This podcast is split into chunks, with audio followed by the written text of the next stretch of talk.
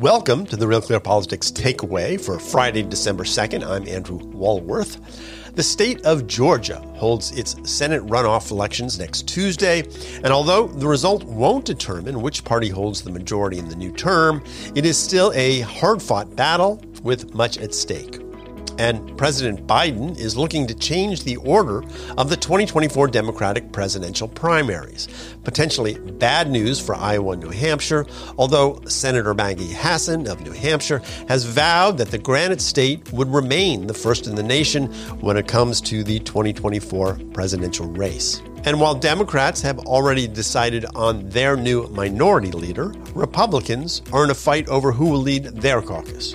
Kevin McCarthy faces opposition from a handful of his fellow GOP members, but in a narrowly divided House, that could be enough to lead to a showdown on the House floor next January. Joining me to talk about all this are co founder and president of Real Clear Politics, Tom Bevan, Washington Bureau Chief Carl Cannon, and White House correspondent Phil Wegmann. So, Tom, let's start with uh, Georgia. Election day is Tuesday, December 6th. Uh, what do the RCP uh, poll averages say about the race at this point, and what is at stake? Well, we just got a new poll this morning from CNN showing uh, Warnock up four points, 52 48 over Walker. Uh, two polls out yesterday, both showing Warnock ahead. He's he's ahead. There have only been four polls taken. He's ahead in every single one of them, anywhere from two to four points. He's up 3.2 in a Real Clear Politics average. So, I mean, it looks like he's pretty clearly got the edge here, although it is close. So we'll have to we'll have to wait and see what happens. I mean, it seems like it's been fairly sleepy. There hasn't been a lot about it. I mean, obviously, there's been a lot, eighty million plus dollars spent just over this six week period. Um, Obama's going down there to try and be the closer again for for Democrats and for Warnock. You've had this whole brouhaha with Trump and Kanye West and and all of that. And so Trump is uh, not going to be in in Georgia, which I think is um, an interesting development. And you know, Walker's kind of keeping his distance from from Trump a little bit. You know, I think I think Republicans being a little disorganized, maybe uh, still deflated from from November. And again, there's been early voting since since Saturday. The Democrats sued to change the uh, the law that was just passed didn't allow voting on the Saturday after a national holiday. It was it was Thanksgiving weekend, but the court allowed it, and so they've been voting from uh, early voting since since last Saturday. Phil, as, uh, as Tom mentions, Obama was down there. He was down there Thursday. President Biden hasn't gone, says he won't go. Trump isn't going either, as, as Tom said. What, what does this say that the, you know, the leaders of both parties uh, are either not welcome or not willing to, uh, to go to Georgia and weigh in on this? Fundamentally, Democrats just see a win in Georgia as icing on the cake. They have their numbers currently. They would love to keep Senator Warnock. But right now, with Fetterman's win in Pennsylvania, um, they see this as an added benefit, and there's not as much urgency as there would have been if Oz would have defended that seat in Pennsylvania for Republicans. I think that uh, Democrats just feel pretty good about their chances generally. They also uh, have gotten pretty good at realizing when uh, President Biden and Vice President Kamala Harris are, are not a value add. So they feel confident enough to stay away. And that's why thus far we haven't seen any plans for the president to go down to Georgia. But are there people within the Democratic Party who think that uh, the president's appearance in Georgia might actually hurt Warnock's prospects? Yeah, I, I, I, it's not just that they've got it in the bag, so he's not bothering. Yeah, th- that's absolutely right. Um, they picked their shots uh, with the previous races, and they're doing the same thing uh, in in Georgia. Biden and the DNC know that they probably do more harm than good at this point. Um, yeah, I mean, he, he, dodged a bullet in in November, and uh, I don't think that they automatically assume that makes him, you know, a celebrity uh, among the party faithful like Obama is. Carl, how do you see it? Well, I, I, I don't disagree with it, either Phil or Tom. That I'll say a couple other things though. I this race seems to matter more to Democrats than it does to Republicans, um, and that that gives the Democrats an advantage. And there's some reasons for it. The, the Hill newspaper had a, a story on five reasons Georgia Georgia matters. So one of them is that they've got a they've got a tough map in 2024 again. The, the Senate Democrats, so they want every seat they can get. The the other another one is you know, they like Warnock. They actually want Warnock to be their their colleague, not not Herschel Walker. Donald Trump may be staying out of Georgia, but Herschel Walker is identified with him, and this would be another blow to the mystique of of Donald Trump. You know, Warnock won last time, and if, if the Senate had depended on this, if appointing judges depended on this race, Republicans would be all in, man. Um, and and Republican voters in Georgia would, even those who don't care for Herschel Walker, uh, the, the who gave the governor, incumbent governor, a sizable victory, they would hold their nose, vote for Herschel. They don't have to now. So, to me, the signs favor the Democrats for the reasons Phil and Tom said, but also I think the Democrats really want this, and I don't think not sending Biden is any sign that they don't care about it. I think they really care about it. And, you, you, alluded, Andy, yourself to you know whether Biden visit would help or hurt. I I remember the first time I ever covered a story in Georgia, a political story. Uh, Joe Frank Harris was the Democratic governor, and Walter Mondale was coming to Atlanta. And Harris Harris was going to be like two blocks from Mondale, the, the, Democratic nominee, and he wouldn't see him. He wouldn't meet him. Wouldn't be on the stage with him. And I went and asked Harris about it. He looked me right in the eye, answered every question I asked, and then I asked this question. He said, I, "I'm sorry, I didn't hear the question." And he wouldn't say anything. He, you know, in those days, there's no reporters aren't carrying around iPhones. He just wouldn't even answer the question. Just looked me right in the eye and just kind of wouldn't even shake his head no. He didn't want to be with Mondale because Mondale wasn't popular. This is not the same for Biden. He's not unpopular. He's not out of fit for Georgia Democrats the way Fritz Mondale was. If they sent Barack Obama, they've sent their most popular guy in their party. So I they want it, and I think they're poised to win it. So, Tom, what about two people in this, McConnell and um, and Brian Kemp? Brian Kemp has sort of lent his machine apparently to Herschel Walker does a win or loss for Herschel Walker say anything about Brian Kemp within the state? And second, McConnell. I mean, because there is this sort of odd theory going around that McConnell really doesn't want Herschel Walker to win because this is bad for Trump and you play it out from there. Well, I don't think whatever happens on Tuesday is a reflection on Brian Kemp. I mean, he won his race handily over Stacey Abrams and you know, obviously it can't hurt Herschel Walker to to try and attach himself to to Brian Kemp and I think to his political machine. Um, I'm not sure how much it's going to benefit him um, because one of the things that we saw in November is that Herschel Walker, uh, you know, struggled to keep up with Brian Kemp. There were a lot of crossover voters, a decent enough amount. Brian Kemp had high favorable ratings. Herschel Walker did not, and and so that's one of the reasons that he ran what you know five almost six points behind Brian Kemp in that election. So we'll see. As far as Mitch McConnell goes, I mean, there was this theory that you know, and th- there was this tension during the campaign about Mitch McConnell and his PAC and where he was pulling money and where he was putting money and who he was supporting and who he wasn't. And uh, certainly, I think in general, the the rank and file of the Republican Party does not like Mitch McConnell. They look at Mitch McConnell and they think that he is, in some ways, antithetical to their their interests and their values but at the end of the day, I mean, you know, what was the what was the vote, Phil? Thirty-seven to ten or something. I mean, it wasn't with one abstaining. Yeah, I mean, it wasn't even that close. Uh, he is the Republican leader in the Senate, and so um, again, I don't have any particular insight into what he's thinking about this race in particular. It doesn't matter in terms of. I mean, I guess it does matter in the sense that. Well, wait a minute. Wait, wait, Tom. Can I say something about that? Because I think both Schumer and McConnell they'd give you a straight answer, and their answer publicly would be the same as privately. Uh, Schumer would like the Democrat to win, and uh, McConnell would like the Republican to win for, for, for a simple reason that if if uh, Herschel Walker, if the Senate was tied again, Joe Manchin and Kyrsten Sinema have this outsized influence, and I think McConnell likes that a lot more than Schumer does. Yeah, I think that's right. And also with with the you know fifty one forty nine is better for the Democrats on committees. It gives them more power. So there there were benefits to having an extra seat. Um, and so for that reason, I think McConnell would like to see Walker win. But I mean, maybe deep down, secretly, he's he's going to be just fine with with not having Herschel Walker in the Senate. I don't know. We'll see. That's a you'd have to put him on the couch. well, uh, you know, Phil, uh, I want to move on in a second, but you know, this early voting in Georgia, uh, they broke the record again. It's uh, more than a million votes have been cast so far. Uh, and just for reference, I think there were about 4 million votes cast in November. So that that's a sizable number. So, Andy, it wasn't Jim Crow 2.0. Is that what you're saying? Let's just say a lot of people uh, in Georgia are voting this time around. You know, and there is this sort of reflection on how the GOP underperformed uh, in November.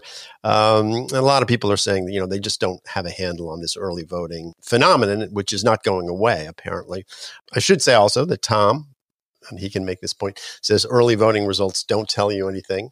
But we do know that African American and youth voting uh, is up in these early uh, voting this time around. And those are two constituencies that they're not favorable for Republicans. So, uh, what's going on with all this early voting? So, party operatives certainly see early voting um, as an indication of the strength and health of the RNC and these other committees get out the vote efforts. And frankly, I think that when the RNC finishes their review, which they very much do not want to be called uh, a post mortem or an autopsy, that's going to be one of the things that Republicans take a closer look at, uh, which is, you know, why weren't they as effective in getting people actually to the polls or getting people uh, set up so that they could vote early from home? You know, from what I'm hearing now, uh, in in the coming months uh, between now and whenever that review comes out, I think we're going to find out a lot more about whether or not Republicans were really good at spending money on ads or whether or not they were actually, you know, had the infrastructure necessary to uh, make sure people had early ballots, make sure people had, you know, rights to the, the polls, so on and so forth. That's going to be an in- area of increased emphasis. And, and so far, Republicans aren't encouraged by the results. Well, let's uh, talk about the White House uh, for a moment and uh, this uh, Biden uh, request uh, to change the primary schedule for 2024. This is a pretty fascinating story, I think. Uh, he wants to make South Carolina the first primary state, and this would end the tradition of New Hampshire as first in the nation. And he cites the need for more racial diversity in early primaries. Um, so here's what Biden wrote to the DNC Rules and Bylaws Committee. He said, uh, this was on Thursday, I believe. We must ensure that voters of color have a voice in choosing our nominee much earlier in the process and throughout the entire window. So Biden came in fourth in Iowa. He came in fifth in New Hampshire. He came in first in South Carolina. So, Carl, I mean, coincidence, uh, causality, what's the rationale here? Turns out that Joe Biden made a second promise to Jim Clyburn. right. Um, not not just a, a, a, black woman on the Supreme Court, um, but South Carolina gets to first. Uh, Maggie Hassan, the governor of New Hampshire, has already issued her rebuttal. We will go first, she said, not mincing words. Um, I this is a is a kind of a funny gambit because South Carolina has moved up. It's now third, and it's second primary. N- nobody cares about Iowa anymore. We spend all that money covering it, but it's never it's not definitive. Nobody nobody pulls out after they lose Iowa anymore. Iowa doesn't mean anything. Uh, but New Hampshire means a lot, and people have been taking aim at New Hampshire for a long time. You know, they may pull this off, but there's something about it that's a little strange. Is that, as I say, South Carolina is very early, and Biden won it and and got the nomination. I mean, it's not like South Carolina didn't influence the party last time. South Carolina picked the nominee. So, in, in one sense, this seems like a, a solution in search of a problem.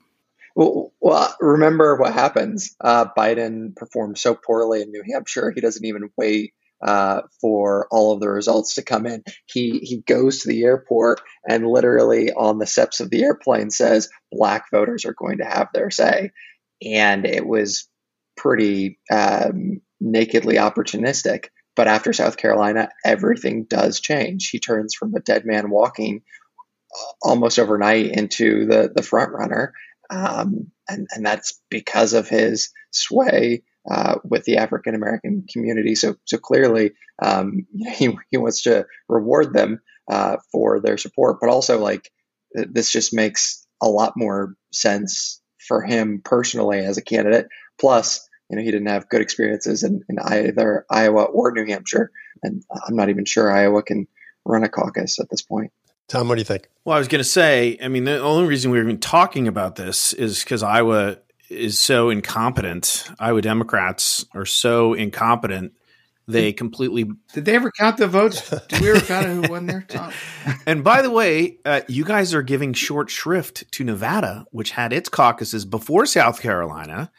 Uh, Bernie Sanders mm. won Nevada with 40% of the vote. Joe Biden finished second there with 18.9%. So, and again, that was also this you know, we got to get Hispanics involved. And because Iowa, New Hampshire so white, and obviously South Carolina has a high African American uh, primary voting population for Democrats. And so the, the compromise was to sort of slide Nevada in there. Um, so we'll see what happens. But, you know, this is a result of Iowa being Iowa Democrats, but Iowa Republicans have had their problem counting votes as well. So I don't know what's in the water out there, but they completely fumbled the ball. And the result is going to be they they will not be first in the nation anymore. So, but what about New Hampshire? I mean, it is a state law in New Hampshire uh, that they be first in the nation. So I don't know how that's going to work out. Well, they've already said. I mean, the, the Secretary of State there has already said, um, and we'll see what the what, what the other elected officials that they're willing to move it up into the year before. I mean, they'll move it into December if they need to uh, to protect their status. I mean, this has been an ongoing, and Reid Wilson wrote about this when he worked for us. He interviewed the Secretary of State, and it is it's a it's a it's a real point of pride, one that they are willing to go to unbelievable lengths to protect in the state of New Hampshire.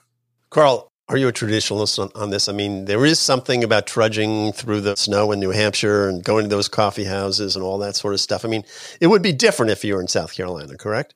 it, it, would be different, feel different. But you know what? The, the weather would be better. I grew up in California. I, I, I think going to going to Iowa in December, like I used to do. All the reporters want Florida to be first. Yeah, or yeah, South Carolina to me makes a lot of sense. You know, they get I've taken up golf, as you guys know. There's Phil. I, we may have I, you may not get to cover South Carolina this time. uh, Carl is already bigfooting you, Phil. I, I will say uh, I, I, enjoyed uh, South Carolina a lot more. I stayed in uh, Myrtle Beach for a little while because the candidates were there, so much better than Iowa.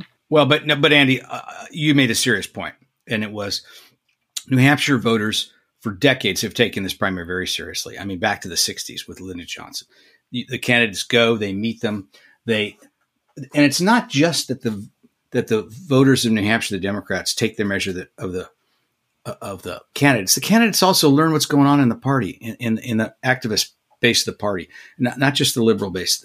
Um, I remember John Edwards' campaign there, and he was just getting beaten up over his vote on the Iraq War. Um, and he learned something, and we all did covering him. This is these coffee, famous coffee clatches in, in these New Hampshire living rooms, and and these are people who follow the race closely. They follow politics closely, and you know, you, look, you will miss something if you didn't have that anymore. I, I don't know what, and if and if New Hampshire's not first, would New Hampshire? I don't think New Hampshire would matter. So, in a way, if, if, if South Carolina goes first, nobody's going to cover New Hampshire the way they did, and and I think something would be lost. I, I do. Tom, because um, I see you chortling over there, which you do occasionally. I was chortling over the fact that what we learned about John Edwards is he was cheating on his cancer stricken wife. We didn't learn that in New Hampshire, Tom.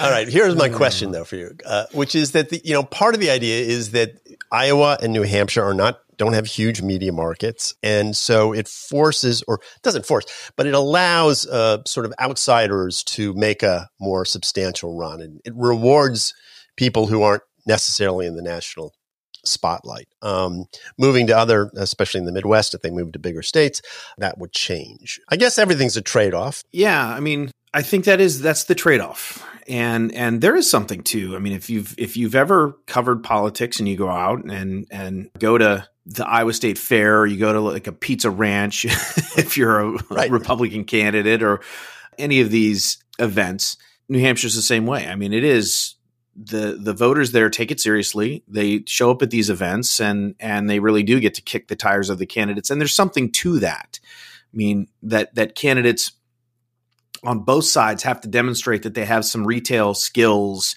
that they understand. I mean, you know, all these candidates have to stand in, you know, cornfields and talk to farmers about agriculture and ethanol and all of these things. And and that will be lost if you go to bigger states where it's simply more of a money game. How much money can you raise and to get yourself on TV in these markets and and you don't have to do that kind of that kind of retail politicking. And so, yeah, I think that's that's part of the trade off that that these candidates are going to go through. And I think that that is something that will be uh, that will be missed. I mean, one I think one of the reasons that we have had such huge huge fields on both sides. I mean, 16 candidates in, in 2016 on the Republican side, and how many we have in the Democratic side? Last time it was a dozen or more. So many that we couldn't even get them all on the same debate stage. We had to have two nights of debates uh, on both during both primaries. Is because the barrier for entry right now is pretty low. Right, you can you can run for president. You don't need much. Uh, you don't need a ton of money. You can have you can do it based on social media presence. You can raise your money that way. You can organize that way, and and you can do it in a place like Iowa, New Hampshire, and try and you know again test the waters and see if you can catch fire and and test your message and all sorts of and and that will probably be uh, the barrier to entry will be higher if the state is bigger and more expensive for these candidates. Uh, so so yeah, there are trade offs to be made, and obviously the Democrats are are weighing those right now. So, Phil, before we leave this, what do you think is going to happen? I mean, will will New Hampshire not be first? I mean, will the DNC? And this would also make the DNC and the Republican uh, schedules different. I should say that the Republicans have committed already their schedule, and they they're going to leave New Hampshire first, and I don't think they're making any changes. Yeah, I'm curious to see how all of this um, shakes out. Certainly, I didn't expect um, Maggie Hassan to be going to war with uh, the DNC over this this early. I mean, the Democrats seem comfortable at least having this conversation. Uh, I think that you know generally, you know, this indicates that uh, you know there, there's momentum for for Biden making his 2024 announcement, even though um, occasionally he he likes to um, hint that it's not a done deal. I don't think the party would be having this discussion about rearranging primaries and caucuses if it wasn't expected uh, or perhaps guaranteed that, that Biden would uh, again run for president. Yeah, I was going to say, I think that that was one of the things that you might take away from this is that this is an indication that uh, Biden is planning on running and people expect him to run at this point. So let's talk about the Republicans. They won the House, Phil. Kevin McCarthy wants to be the speaker. He's getting some resistance. How's he doing uh, on trying to get his speakership across the finish line? See once the new Congress is seated how serious some of these challenges are there's all this talk about some sort of challenger emerging uh, who could take McCarthy on. That doesn't seem serious at, at this point. Instead, um, talk of a challenge seems focused less on pulling the gavel out of his hands and more on getting Republican leadership to concede to uh, their right flank to let the Freedom Caucus um, uh, you know have the the rule changes uh, on who gets into the, the committees, um, you know, changes on rules of, of, how they can vacate the chair, uh, so on and so forth. Um, I think what's been interesting to see is that as the margins get slimmer, um, the threat from his right flank increases. And even as he has less control over the House, you've seen McCarthy become more conservative. And so previously, he said, you know, that they were going to investigate Mayorkas, for instance, the uh, Department of Homeland Security uh, administrator. He said, you know, we're going to investigate him, uh, but we don't start with impeachment. Well, now that his numbers have narrowed um, and it's, you know, a, a closer shave for him, uh, one of the things that he's done is come out and publicly said, almost as a um, concession to you know House conservatives is he's called on Mayorkas to either resign or face impeachment, and I think that that that generally shows uh, how he's he's feeling the heat. Carl, is there a candidate who could emerge who could uh, take him on for this? Well, well, that's the point. There is nobody, and, and you know this uh, Arizona uh, Republican Andy Biggs, who seems to be leading the mm-hmm. anti-McCarthy faction, he challenged McCarthy. He lost. Uh, now he's talking about trying to force McCarthy to go to the floor, and then McCarthy, in this scenario, apparently would be too embarrassed and he'd drop out. But they don't have another candidate. I mean, it's it's it's like it exposes some of these guys as being kind of anti-democratic, small d democratic. I mean, Marjorie Taylor Greene is supporting McCarthy. If you're to her right, you you may have to go into therapy or do something else um, other than elective politics. So I look, I, I think this opposition is going to crumble. But as Phil points out, and you put, if you got a four or five seat margin, I mean, you you you can't spare all the kooks. You need them too. Tom, how do you see it? Yeah, I think this is performative, right? Without without someone to challenge him. I mean, some viable challenger waiting in the wings. You know, what are they going to do? And you had Mark Levin, who who came out and basically, you know, and he's he's no wilting, you know, centrist, squishy guy who He's no basically called these guys the the five, you know, knuckleheads. I think Republicans at the end of the day, and McCarthy has said this, and this is what I think Nancy Pelosi did and Democrats recognize, which is when your margins, the only way they're going to survive and get anything done is to be unified, like completely unified. And and that's the calculus at the end of the day. And are Republicans, you know, are they are they divided enough and are they not pragmatic enough where they're going to you know basically explode their caucus on over over all these different issues? Um, i think when it gets down to brass tacks they're to they're to all fall in line because that's the only way that they can any of them can achieve any of the things that they want even partially is if they all hang together Does this say though anything about the Republican caucus at this point, and tell us anything about how they're going to act in the in the new Congress, Carl?